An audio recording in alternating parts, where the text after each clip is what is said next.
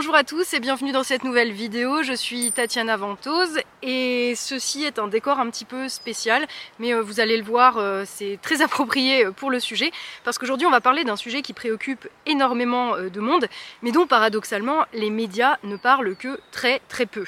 Un énième scandale de vente de la France à la découpe, très littéralement, sur lequel les pouvoirs publics ferment les yeux, voire qu'ils encouragent par des politiques anti-protectionnistes favorisant le libre marché, avec le consentement enthousiaste ou bien forcé euh, des élus et entrepreneurs locaux, et qui, s'il nous cause énormément de tort à court terme au niveau euh, environnemental, agricole et industriel, va avoir des conséquences absolument dramatiques dans les décennies qui viennent, et je parle de conséquences dramatiques euh, pour la survie de la nation, donc euh, vraiment, vraiment dramatique. Et comme je vis dans une région où les coupes rases se multiplient, où je vois euh, passer des camions qui transportent ce qui hier encore était de magnifiques chaînes pour les emmener Dieu sait où, où tous les jours, je vois littéralement la forêt de chez moi disparaître. Je suis, comme qui dirait, aux premières loges pour vous parler de ce sujet, du sujet du bois. Donc ça, c'est des trous qu'il y a eu dans la forêt qui se sont agrandis petit à petit.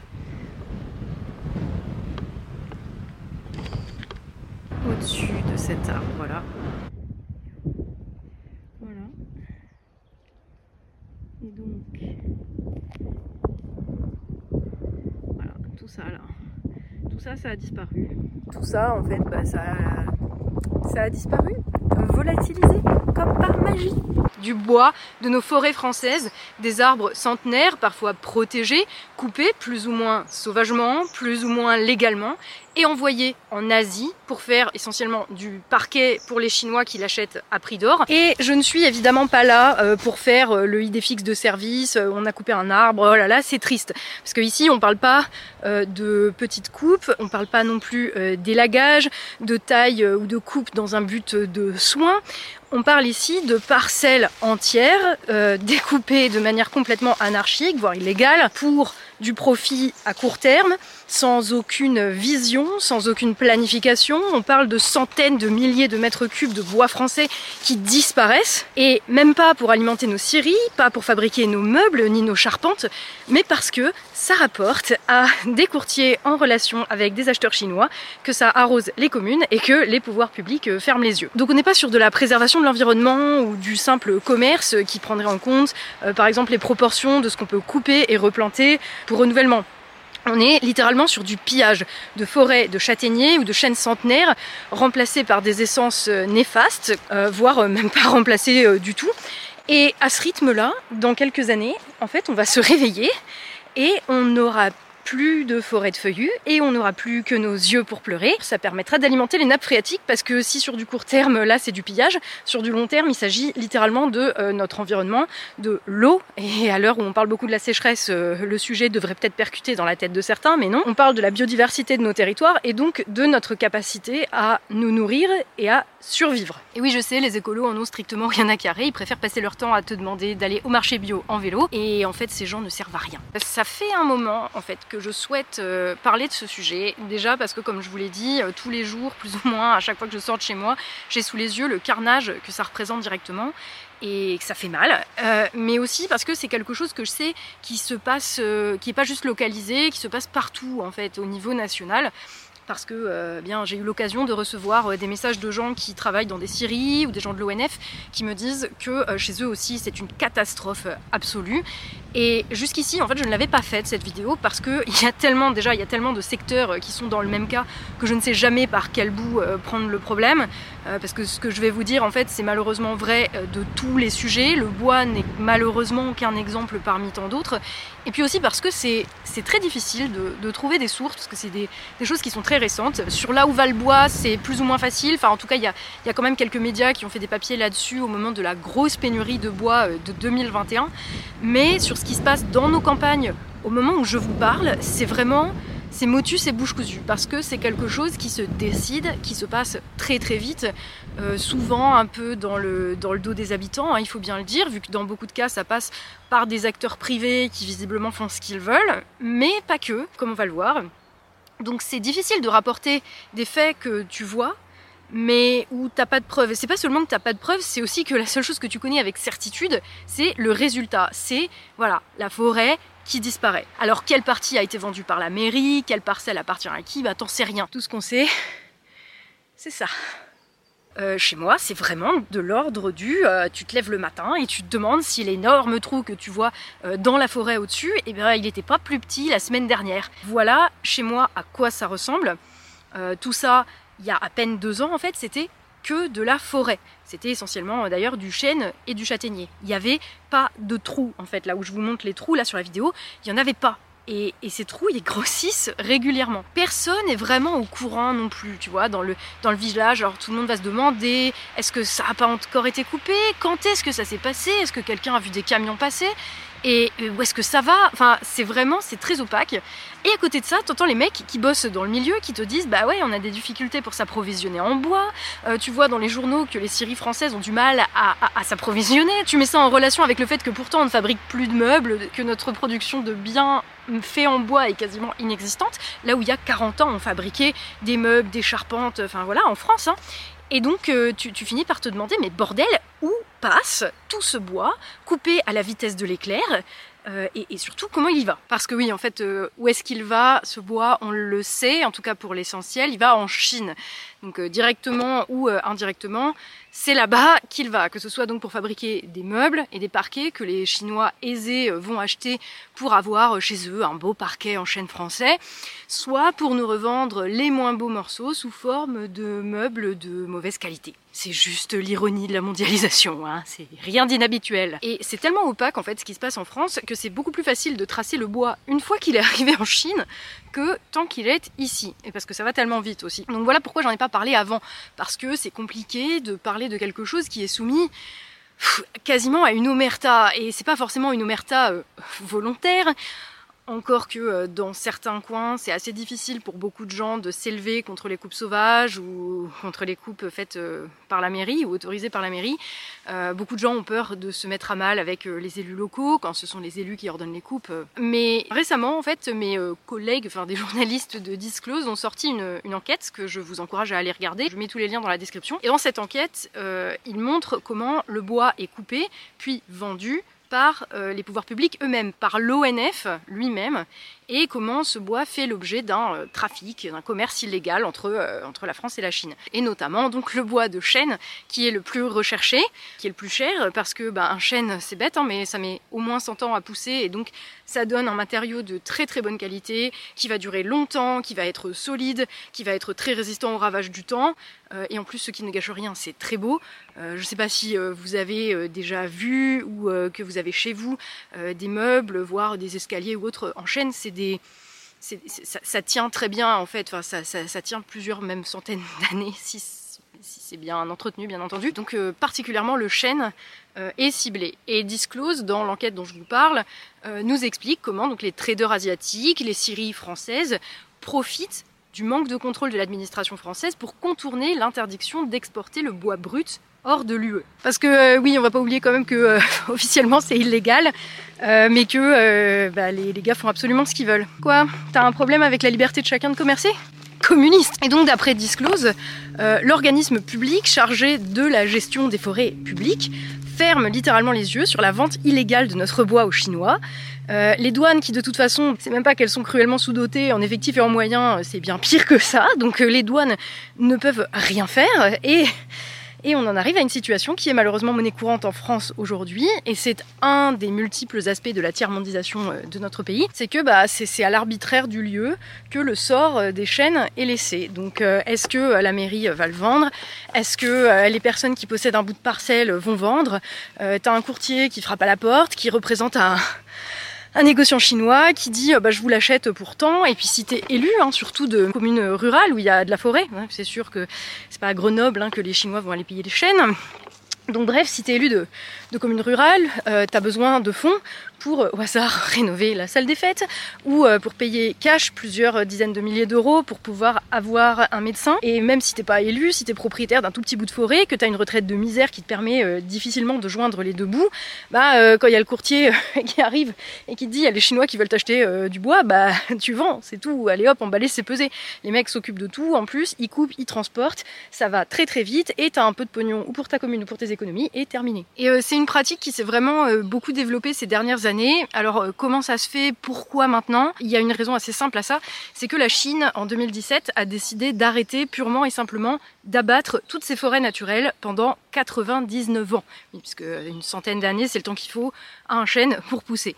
C'est-à-dire que pour les 99 prochaines années, enfin 99 euh, moins 6, donc 93 euh, puisque nous sommes en 2023, il est tout bonnement interdit de couper du chêne dans les forêts en Chine. Le gouvernement chinois a pris cette décision pour empêcher le déboisement du pays parce qu'ils avaient un véritable problème de déforestation et euh, parce qu'ils connaissent l'importance capitale des forêts dans la préservation de l'écosystème dont dépend la survie de leur pays et que donc il convenait de, de préserver les forêts de la prédation. Plus récemment, en 2022, la Russie a annoncé une interdiction stricte de l'exportation de son bois brut pour exactement les mêmes raisons de protection euh, que la Chine, alors que la Russie était le deuxième producteur de chêne au monde et que la Russie en exportait euh, beaucoup vers la Chine.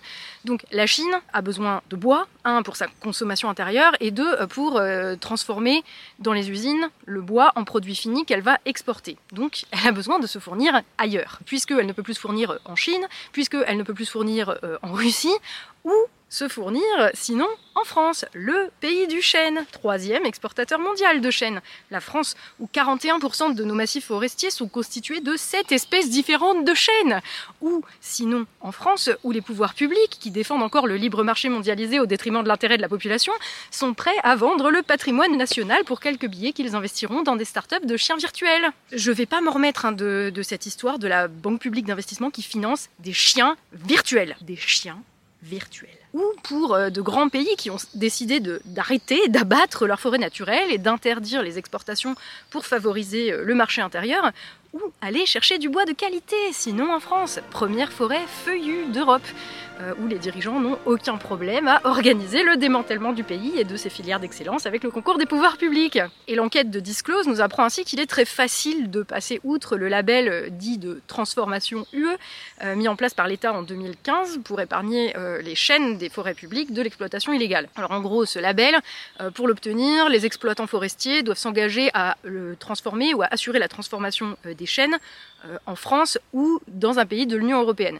Ce label leur permet d'avoir un accès prioritaire aux ventes de l'ONF. Et les traders chinois se rendent en toute discrétion euh, chez des exploitants français pour voir la marchandise avant de l'acheter par l'intermédiaire de négociants qui vont se cacher ou pas derrière des sociétés écrans immatriculées en France ou en Europe, qui vont euh, exporter euh, le bois vers d'autres pays européens. Et c'est de ces autres pays européens que là, le bois va partir ailleurs, va partir en Asie, et qu'on va le retrouver comme par magie, alors que c'était officiellement illégal, dans les ports de Hong Kong ou de Shanghai, dans euh, l'indifférence de l'État et l'absence quasi totale de contrôle des douanes. Officiellement, il n'y a aucun problème, puisque la première transformation a été faite en France ou en Europe. Et alors quand j'ai lu cette enquête, ça a fait terriblement écho aux propos euh, tenus par le maire de mon village lors de euh, la cérémonie des vœux euh, en, ce début d'année. Le, maire nous a expliqué qu'il y avait des rumeurs selon lesquelles la commune vendait le bois aux Chinois. Et il nous a dit texto, non c'est pas vrai, c'est faux, la commune ne vend pas le bois aux Chinois puisque la première transformation se fait en France. Il a rien dit des transformations suivantes, et à la lumière des révélations de Disclose, je mettrai ma main dans le feu que euh, nos chaînes centenaires sont en ce moment même exposées sous forme de planches dans des magasins de meubles en Chine à attendre que des Chinois fortunés viennent les choisir pour euh, leur parquet. Voilà. Alors l'enquête de Disclose, elle s'arrête pas là, euh, c'est que les journalistes nous apprennent aussi que l'ONF écoule des chaînes hors label.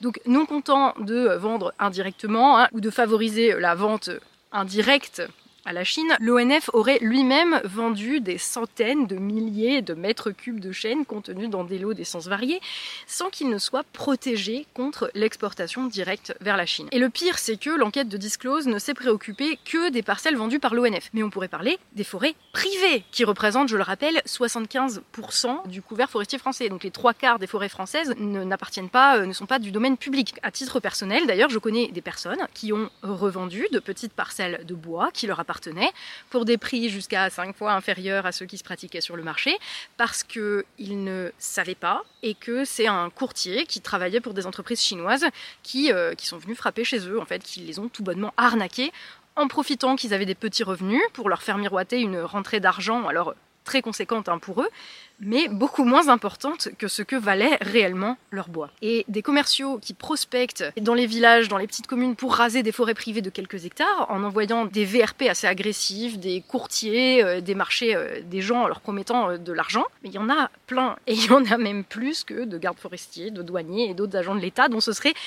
a priori le travail d'assurer la protection de notre patrimoine national. Voilà, il y en a même peut-être plus que tous ces gens-là réunis. Alors c'est sûr, vu la situation, euh, pour un particulier, la vente euh, de, bois, c'est lucratif à court terme. Il faut bien trouver euh, de l'argent là où on peut, essayer de se débrouiller comme on peut pour mettre du beurre dans les épinards. Et je ne vais pas blâmer qui que ce soit d'essayer de se débrouiller dans la situation économique qui est la nôtre. Euh, pour un maire, en revanche, je trouve ça un peu plus délicat, euh, même malgré le fait qu'il euh, n'y a pas assez de dotations, que les mairies, et surtout les communes rurales, sont prises à la gorge, et notamment quand tu ajoutes l'explosion des prix de l'énergie. Malgré ça, j'ai un peu plus de mal parce que quand même, quand tu es maire ou quand tu es élu municipal, tu représentes des gens, tu représentes des citoyens, et donc tu as une responsabilité en fait, et tu peux pas te permettre d'être naïf. Hein, je suis désolée. Et autant il y a un paquet de maires, et j'en connais, qui font ce qu'ils peuvent et qui même vont finir par jeter l'éponge parce que c'est de plus en plus impossible de faire tenir debout euh, les finances d'une commune. Et d'ailleurs, euh, à ce sujet, on devrait peut-être s'interroger hein, sur pourquoi il y a là sur euh, même pas la moitié de la, de la mandature des élections municipales, il y a déjà plus d'élus locaux et notamment ruraux qui ont jeté l'éponge que sur toute la mandature précédente réunie. Mais bon, c'est une autre question. Mais bref, autant il y, a des, il y a vraiment pas mal d'élus qui font ce qu'ils peuvent avec les peu de, de, de, de, marge de manœuvre et de moyens qu'ils ont, mais autant, il y en a aussi, j'en ai vu, qui s'en foutent en fait, qui vendent le bois pour une bouchée de pain, qui poussent à l'installation d'éoliennes à foison, ça aussi on aura l'occasion d'en reparler, euh, et euh, qui vendraient leur âme, celle de leur famille et celle de leur village sans aucun problème. Donc ici, il ne s'agit pas de dire oh les pauvres élus ou ah ils sont tous pourris. Pour le coup, euh, malheureusement, ça se joue au cas par cas, en fait, suivant la bonne volonté, l'éthique, le niveau de bac chiche qu'ils sont prêts ou pas à accepter.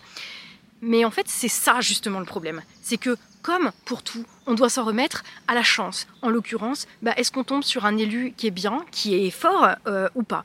Et en France aujourd'hui, bah, c'est la chance, c'est l'éthique personnelle des élus locaux, euh, c'est leur capacité à résister plus ou moins longtemps qui va faire qu'on va être protégé Et là où l'État abandonne complètement les communes, euh, notamment rurales, hein, en termes vraiment de, moyens d'appliquer ne serait-ce que la loi, bah, l'État va aussi les écraser sous les normes débiles, voire va imposer euh, des pratiques complètement idiotes de Parisiens euh, au détriment de ce qui se fait localement et qui coûtent énormément de pognon aux communes. Donc ça aussi, hein, on aura l'occasion d'en reparler parce que je m'éloigne du sujet. Pour dire que en fait, on a les, c'est bête, hein, on a les désavantages à la fois de la centralisation étatique et du prétendu libre marché, sans avoir les avantages d'aucun des deux. On a vraiment les inconvénients euh, des deux systèmes sans aucun avantage. Et les élus, et notamment les élus ruraux, euh, bah, c'est aussi des êtres humains qui ont des limites. Et même s'il y a aussi des, gros, des gros FDP, il n'y a pas d'autre mot, il y a aussi des mecs qui sont complètement à bout à force de tenir le truc alors qu'ils ne peuvent pas, quoi. Donc il y a des villages, tu vois, dans mon coin où il y a le maire qui a cédé et qui a dit bah ok, je vends tout le bois de la commune. Voilà, une commune boisée à 50%, il y a tout qui va être rasé pour payer l'électricité. Et le maire, c'est pas, euh, c'est pas un mec euh, méchant, c'est pas un mec de mauvaise volonté. Mais il y a des fois, bah, t'es pris à la gorge. Il y a quand même pas que moi qui trouve ça absolument dingue, qu'on laisse à euh, des gens qui sont là de manière quand même assez éphémère dans le monde, hein, comme nous tous, gérer du patrimoine commun qui se prévoit, se fait, se pense, euh, sur des euh, dizaines, voire des centaines d'années. Et en plus, on leur dit que c'est comme ça, ils ont plus de liberté. Mais c'est quoi la liberté en fait? C'est comme si, pour payer les factures de la commune, Euh, bientôt, on disait, euh, bah euh, ok, les maires, vous faites ce que vous voulez, la commune elle est à vous, c'est limite votre propriété. Bah si vous voulez démanteler les pierres de l'église pour les revendre aux Chinois, bah allez-y, ça vous permettra de payer les factures d'énergie. Non mais on est où là? Je, m'écarte un peu du, sujet, donc là c'est juste que voilà la, déforestation en fait de la France, c'est le problème immédiat sur le moment, mais on va s'interroger deux secondes quand même sur l'après. Hein, les, les feuillus coupés, on l'a dit, ils vont même pas servir à améliorer la vie des Français puisque ça part à l'autre bout du monde et euh, on n'en voit plus la couleur, ou alors on, en voit la couleur sous, euh, sous la forme de meubles de très mauvaise qualité, et puis c'est fini. Et même si aujourd'hui on replantait du chêne, sur tout ce qu'on coupe, si on replantait du chêne, on n'en aurait absolument pas de bénéfice. Et je ne parle pas de bénéfices financiers ou monétaires, je parle d'utilité euh, biologique, d'utilité matérielle et concrète de ces chênes. Hein. Ce serait pour les générations suivantes.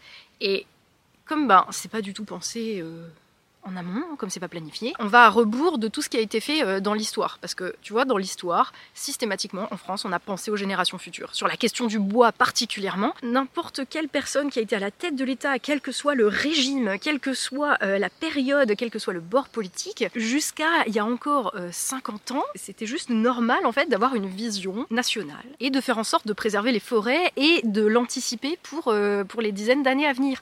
Parce que à chaque fois, dans l'histoire de France, on a su, les dirigeants ont su à quel point c'est déterminant pour la survie de la biodiversité et pour notre survie en fait. Que ça soit Henri II, Henri IV, Napoléon, euh, en gros, depuis les gros défrichages du Moyen Âge, ça a été systématiquement un enjeu étatique de planter des arbres, toujours, et d'assurer la perpétuation des forêts. Les siècles passés, même le 18e, même le 19e, hein, alors que euh, c'était le siècle de l'industrialisation, malgré ça, indépendamment des changements de régime, on a boisé le territoire. Il y a eu la loi de mai 1825 qui mettait les plantations à la charge de l'État, qui renforçait la politique de plantation. Donc c'est pas pour rien que c'est toujours l'État, dans un esprit de coordination, de planification, dans l'intérêt des Français euh, du moment et des Français du, lendemain, qui a mis en place des politiques de forestation. À chaque fois, ils l'ont pas fait pour eux, je le répète, mais ils l'ont fait pour les générations futures, ils l'ont fait pour nous. Et nous, là, on se retrouve en 40 euh, ans avec des, pitres et des traîtres à la nation euh, au pouvoir, et il va plus rien rester, quoi il va plus rien rester. Et je j'arrive même pas à, faire passer à quel point c'est vital pour un pays, et notamment pour un pays comme la France, d'avoir du bois. Le bois, c'est de la richesse, mais c'est pas, euh, pas juste de la richesse. Euh, oui, on peut vendre du bois, combien on va en tirer euh, selon les cours sur les marchés internationaux. Les feuillus, putain, ça garantit que les sols restent frais et qu'ils pompent pas trop d'eau à l'heure où on parle de, sécheresse. contrairement aux résineux d'ailleurs, qui brûlent très vite, comme on a malheureusement eu la démonstration l'été dernier. les résineux, que ce soit les pins, les sapins, ça brûle très vite. Donc, dans un contexte de changement climatique et d'augmentation des incendies, ben, c'est la très mauvaise idée en fait de planter des sapins. Ils pompent toute l'eau des sols toute l'année, contrairement aux feuillus, euh, qui permettent de préserver euh, au moins en partie l'eau des sous-sols. Les, résineux, donc tout ce qui est sapin, pin, euh, vont acidifier aussi les sols et anéantir en fait toute la vie qui est en dessous. D'ailleurs, si tu regardes hein, ce qui pousse quand tu te balades en forêt la prochaine fois, tu vas regarder ce qui pousse en dessous des sapins et tu vas le comparer à ce qui pousse dans, dans l'humus, dans les endroits où sont les feuillus, donc les chênes, les châtaigniers qui dominent et tu vas, tu vas voir la différence, la, richesse euh, du sol. Tu n'as pas besoin de faire des analyses de pH, euh, de, euh, de, voilà, juste tu regardes la richesse, tu touches la richesse de la terre. Et tu vas voir, il n'y a pas photo. Et là, chez nous, donc après avoir déboisé donc, les feuillus, les chênes et les châtaigniers, ben ici, ça plante quoi à la place quand ça décide de planter quelque chose? Eh bien, du résineux. Voilà, chez moi, c'est essentiellement du Douglas, mais aussi tout autre type de sapin. Et c'est la pire des choses à faire. Euh, tu vois, c'est hallucinant. Dans ma commune, le maire, donc via la gazette locale, nous a expliqué que euh, les feuillus qui ont été coupés vont être remplacés par divers résineux parce que euh, les chênes et les châtaigniers ne seraient pas adaptés au changement climatique. Et tu vois, il y a un niveau où c'est pas juste de l'ignorance, c'est du mensonge en fait pur et simple. C'est grossièrement faux. Déjà, le châtaignier, il vient de régions méditerranéennes. Donc voilà. Et puis sur le chêne, il bah, faudrait peut-être s'intéresser à peu près 4 minutes pour savoir que certaines espèces de chênes sont beaucoup beaucoup mieux adaptées euh, à un climat plus chaud, plus sec, plus voilà que celui qu'on a euh, maintenant. Donc euh, non, tu pourrais planter des chênes.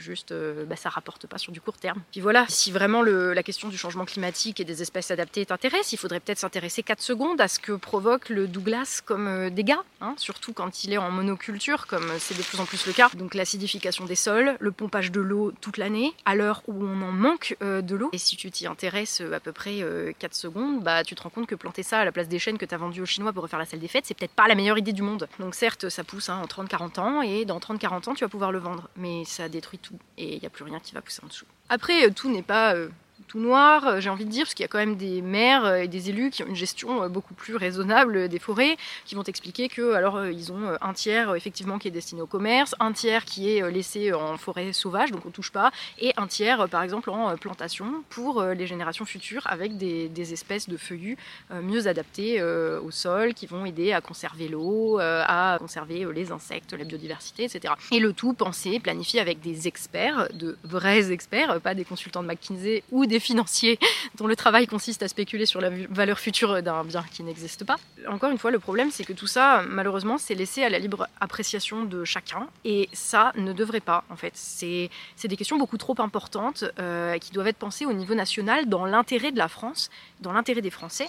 Et autant vous dire que vu la clique à la tête de l'État, on est loin de résoudre le problème du manque de vision nationale et du laisser-faire qui en découle. Mais ça, vous le savez, je ne vous apprends rien. Et euh, en attendant, bah, sur le bois comme sur tout le reste, bah, chacun, chaque collectivité, euh, voilà, est livré à lui-même dans un marché mondial qui ne s'embarrasse pas de considérations de long terme sur notre capacité à survivre, mais uniquement du profit de court terme que certains peuvent en tirer. Il y a d'autres pays, par contre, euh, qui s'en préoccupent. Et euh, en plus, euh, nous, on se dit, ah bah c'est une super idée, hein, euh, voilà, vu que la Chine a arrêté de couper son bois et que la Russie arrête de vendre le sien, on va pouvoir vendre tout le bois français. Euh, cette, idée selon laquelle les barrières douanières à l'import ou à l'export seraient des entraves avec lesquelles il faudrait en finir, cette idée selon laquelle euh, protéger les Français serait une, hérésie, mais vraiment on en est à ce stade, hein, euh, elle est aujourd'hui pleinement actée par les gens qui ont la responsabilité de l'État. Alors bah, ils laissent faire, ils laissent brader, piller, violer notre pays, le détruire dans son essence, et vraiment dans ses essences en tout cas, et ses habitants se retrouvent seuls face à la prédation du commerce mondialisé et la sève du chêne français sous lequel Saint-Louis rendait justice, sans verser sur l'autel euh, du capitalisme, à la gloire du libre marché mondialisé.